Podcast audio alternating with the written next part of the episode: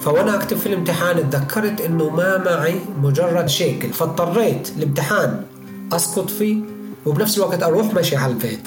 ابن الفقير. فقير؟ أنا الدكتور رياض سمير أحمد أبو بكر حاليا أعمل بروفيسور في جامعة North Central اختصاصي هو آه، في السياسات المالية للبنك الفيدرالي الأمريكي.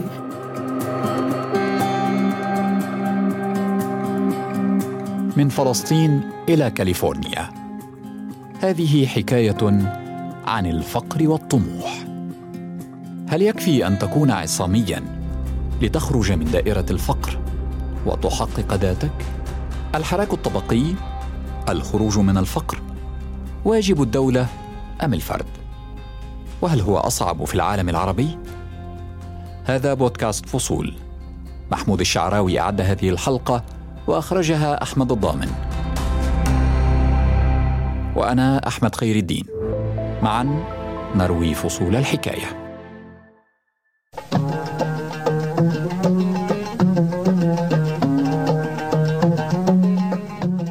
في بلدة يعبد غرب جنين عاش رياض أبو بكر طفولته. كان الثالث بين تسعة أشقاء. أسرة كبيرة في بيت صغير وقرية فقيرة. أولا ما كان عندنا في القرية كهرباء. كانت الكهرباء متقطعة. منطقة جدا جدا بسيطة. كان معظم البيوت آه، من الطين. الأراضي الفلسطينية عانت لعقود من تدهور البنية التحتية وانعدام الفرص. والد رياض لم يكمل الخامس الابتدائي. أصيب بإعاقة في ذراعه واضطر إلى بدء العمل مبكرا.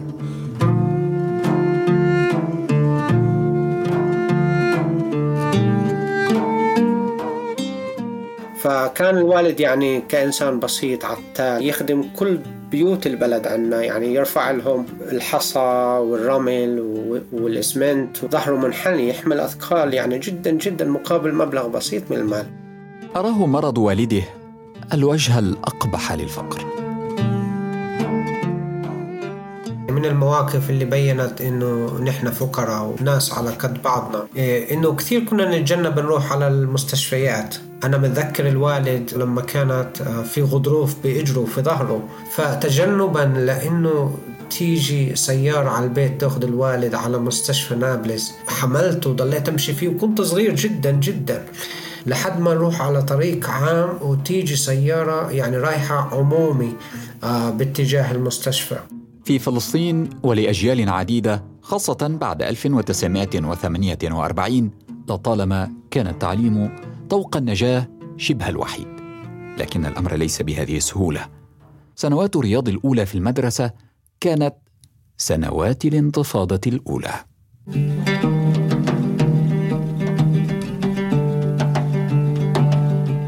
كنا صغار في الصف الأول أو الثاني. أجت قنابل آه مثيرة للدموع جوا مدرستنا. هذا متذكرها ولا أنسى هاي المواقف لأنه كانت مؤلمة. يعني شعورك أنت كطفل إنك بدك تنخنق مش قادر تتنفس. ظروف التعليم لم تكن مثالية أيضا. كنت أعتبر وأنا صغير أنه المدرسة سجن. يقرر رياض ترك المدرسة. يتركها بالفعل. لحد ما الوالد آه، عمل كل جهده يرجعني للمدرسة. على الأقل التعليم الأساسي. الجامعة خارج الحسابات. الجامعة للأغنياء فقط. لكن لينهي المدرسة على الأقل. ينجح رياض في الثانوية ويتفوق. وتتغير حسابات الأب.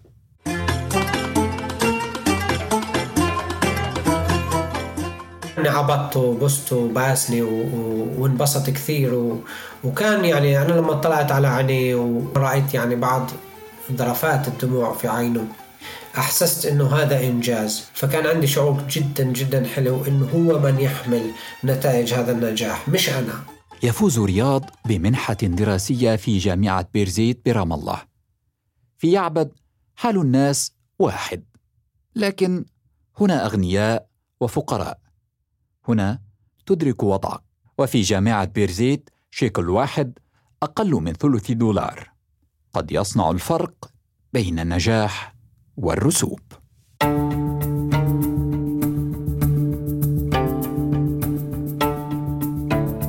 فوانا أكتب في الامتحان تذكرت إنه ما معي مجرد شيكل. أرجع في مواصلات لمدينة بيرزيت من الجامعة. من نص الامتحان صرت في نصه.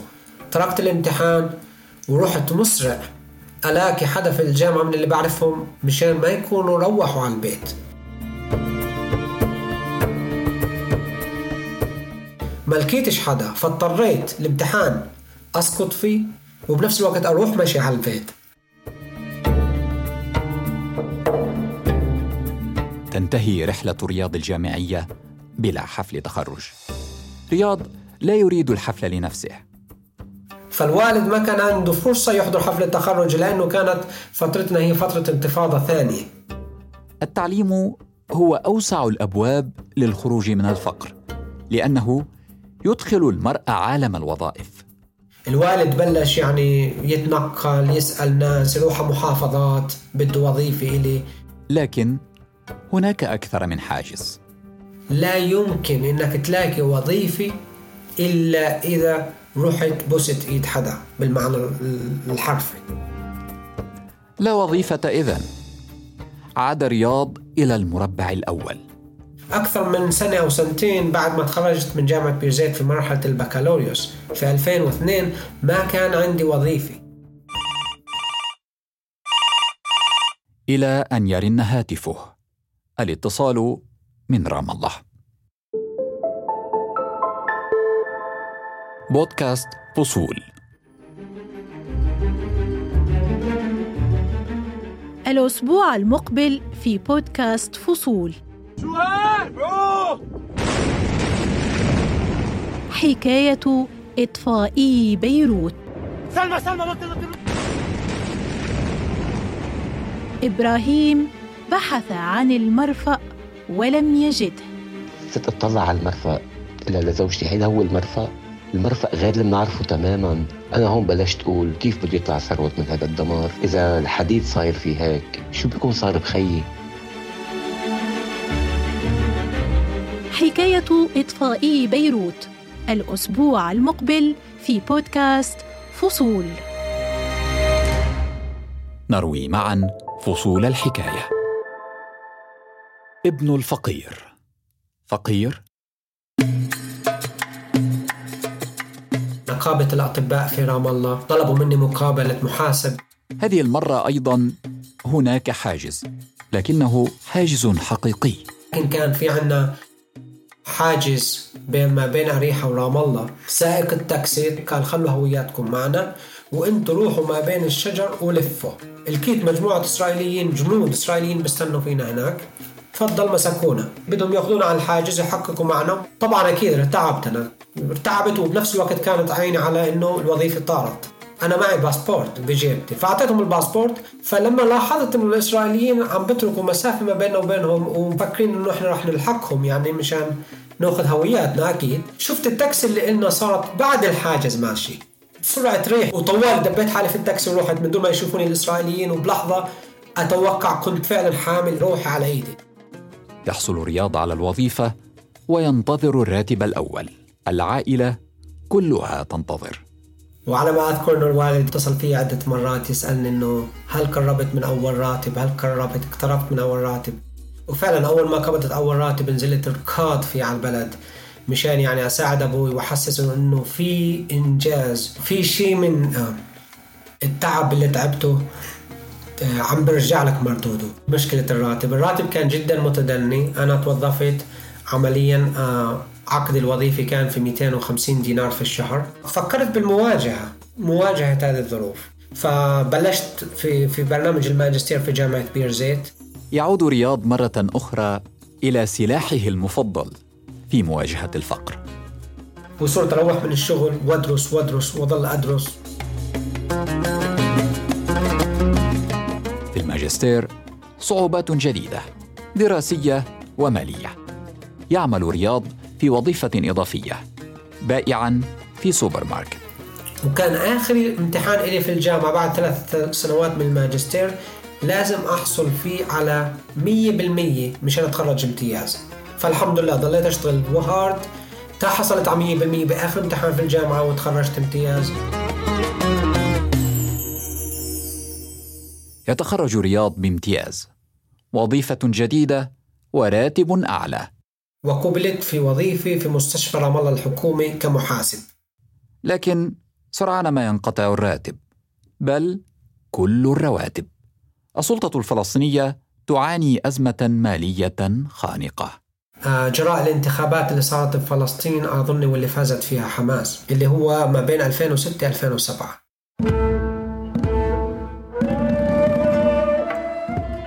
فعندما انقطعت الرواتب صار عندي أنا جدا جدا آه، صراحة شعور سيء.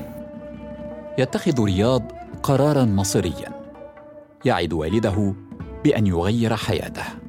قدمت له فيزا لأمريكا ولكن للأسف الشديد كانوا الإسرائيليين مسكرين كل الحواجز. السفر إلى الولايات المتحدة هي الطريق التي اختارها. اضطريت أستخدم ناس وأدفع لهم مصاري بس مجرد المرور من الحاجز. على السياج يخاطر رياض بحياته. بدنا نقول دفشني فوق ال- السياج ال- ال- الشبك ودخلت لزقت حتى يومها. دخلت في الحاجز ما بعد الحاجز وكان عندي المقابلة مع السفارة الأمريكية القنصلية الأمريكية لازم تكون بعد 20 دقيقة. يجتاز رياض السياج. يحصل على فيزا الولايات المتحدة. يسافر إلى الحياة الجديدة في سان فرانسيسكو?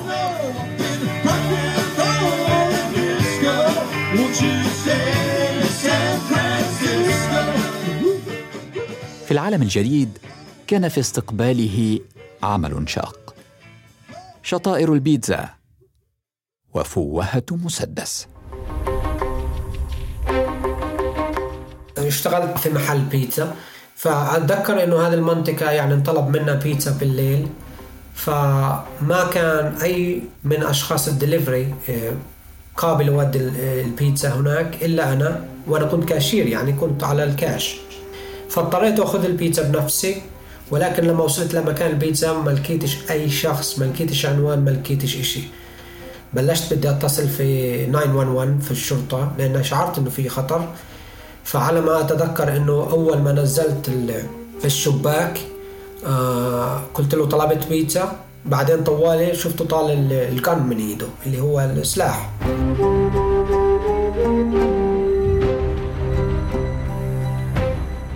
فقال لي جيب مي ماني كل شيء.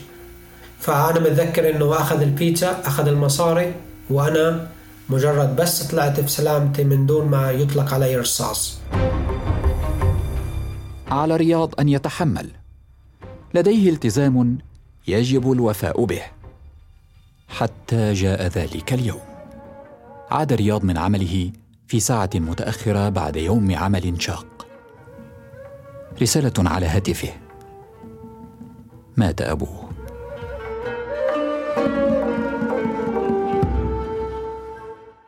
كان والدي يعمل في مزرعة آه، في قرية اسمها برقين. وشرب ماء كان الماء مخلوط في مواد كيماوية أو كبريت ولكن هذه كانت صدمة إنه توفى يعني من دون ما أكون قادر على.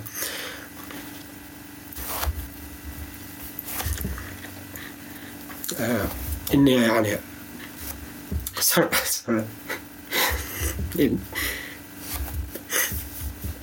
آسف جدا. آه إني أعمل شيء يعني لإله مختلف. لا يستطيع حتى حضور الجنازة. لكن التوقف عن العمل والحزن رفاهية لا يملكها رياض. يقرر البحث عن وظيفة جديدة. أنا قوبلت في وظيفة واحدة في أمريكا رسمية اللي هي حارس في جامعة. قبلوني لمقابلة ولكن مباشرة رفضوني. وبفضل الله طبعا الجامعة نفسها قابلتني لوظيفة بروفيسور بعدها. فسبحان الله كيف يعني؟ كيف يغير رياض واقعه التعليم مرة أخرى. هذه المرة دكتوراه في الاقتصاد. لما انقبلت في جامعة كاليفورنيا كانت عندي أكبر فرحة بسمعها بحياتي. صراحة كثير كثير انبسطت لأنه جامعة كاليفورنيا تعتبر من أفضل جامعات العالم. الحياة تبتسم لرياض أخيراً. فيعني كان راتب من جامعة إضافي إلى التأمين الصحي والرسوم وكذا بغطي الراتب لحاله بغطي أكثر من الراتب اللي كنت أتقاضاه في محل البيتزا اللي كنت أشتغل فيه 12 ساعة غير الساعتين السواقة. لكن بلا مقدمات نكسة جديدة في حياة رياض بعد خمسة أشهر صار عندي وجع خفيف في الرأس تراكم بسرعة زاد بشكل هائل. مرض غير معروف تتدهور حالته سريعا ويدخل في غيبوبة. لا يفيق منها إلا بعد خمسين يوما. يخرج من المستشفى عاجزا عن الوقوف على قدميه. فأتذكر بلشوا يدربوا فيي على المشي وبعدين العكاز ويعني خطوة خطوة الحمد لله. أنا تقريبا شوفيت في شهر سبعة ثمانية من نفس السنة ورجعت بشهر تسعة لمقاعد الدراسة مرة ثانية. رجعت جدا جدا بقوة وبإرادة يعني جدا قوية. بحيث ما شافوني الطلاب اللي تركوني إلا أنا بالضبط بمستواهم معهم ولا كأني غبت. عند مناقشة آه، أطروحة الدكتوراه لي كانوا ثلاث أبحاث منشورات في مجلات عالمية في علم الاقتصاد معروفة وكانوا مستخدمات كمرجع لعدد من أساتذة الجامعات والباحثين. آه بعد الحمد لله من تخرجي من جامعة كاليفورنيا عملت آه بروفيسور في جامعة Colorado State أعمل بدوام كلي في جامعة اسمها North Central University أو في هذه الجامعة بدرس طلاب آه، دكتوراه. فتحت لرياض أبواب حياة كريمة بعد كل ما قاساه. الآن هو يعمل ويستثمر. لم يعد فقيرا. الوعد الذي قطعه على نفسه تحقق في النهاية. لكن الرحلة كانت شاقة وطويلة. هل كان هذا المسار اجباريا؟ رياض يتحدث كأستاذ في الاقتصاد عن دور غائب للحكومات. الحكومات لازم توفر مثلا ضمان اجتماعي مخصصات بطالة زي ما بسووها هين ال food stamps stimulus package هيك أشياء اللي تدعمك في حالة سقوطك للهاوية. رياض حصل على منح دراسية وعلاج مجاني في نكسته الصحية. يقول هذا حق للجميع لكن هذا يصبح أصعب وأصعب. وهذا طبعا إحنا اليوم حتى بنعاني منه كثير قط- قطاع من الشباب بيعاني منه اللي هو ال social mobility إنه أنت تتغير يعني تغير من طبقة لطبقة أخرى. هذا تحدي رهيب جدا وبرافقه كثير من الصعوبات يعني. ويظل التعليم الطريقة الأبرز لتجاوز الفقر. التعليم يزيد فرصتك في الخروج من دائرة الفقر سبع مرات. بالنسبة لي لليوم التعليم مش بس هدف اقتصادي أو مادي بتاتا. التعليم هو توعية يعني بتفتح شرايين عقلك بتوسع عقلك.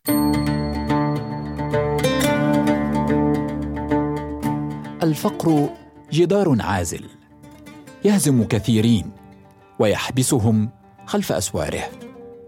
لكن فرصة اختراقه لا تزال قائمة. واليوم الحمد لله رب العالمين أنا موجود في مكان ممكن الوالد ما توقعه قبل ما يتوفى انه إنه أكون فيه، جيت من أسرة فقيرة جدا ولكن آه، طموحاتي في أمريكا لحد اليوم ما كانت مادية، طموحاتي اني أعيش كإنسان.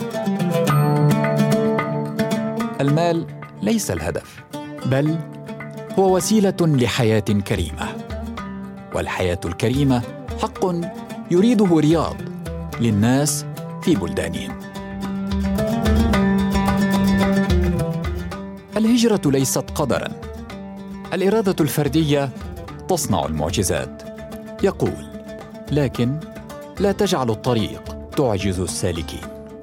هذه تحيات محمود الشعراوي وأحمد الضامن وأنا أحمد خير الدين. دمتم في صحة وعافية.